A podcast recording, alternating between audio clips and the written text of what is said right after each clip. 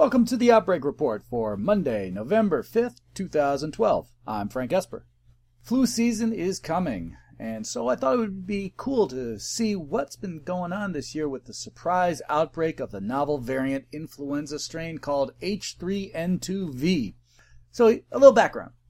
H3N2V was first seen in 2010 just in pigs, but in 2011 it was uh, found in about a dozen people in several states across the United States.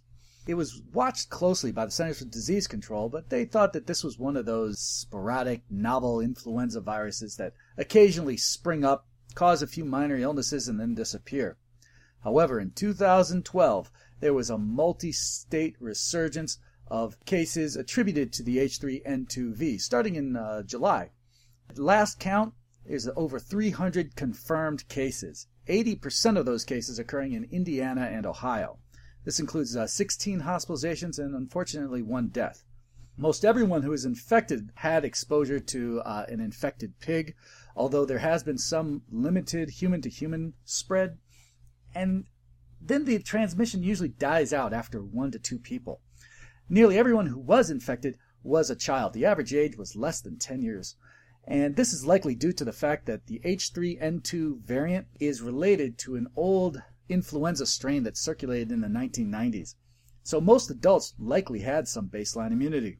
Now, almost everyone who did get sick had the typical flu-like illness with high fevers, nausea, vomiting, body aches, fatigue, and cough.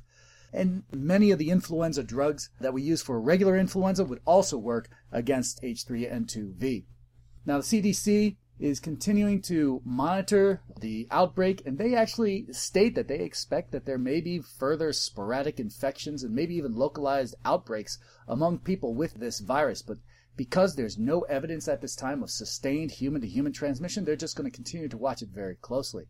I encourage you to visit the cdc.gov website to learn all the up to date and latest information about this new influenza virus. Thanks for listening. This is the Outbreak Report for Monday, November 5th, 2012.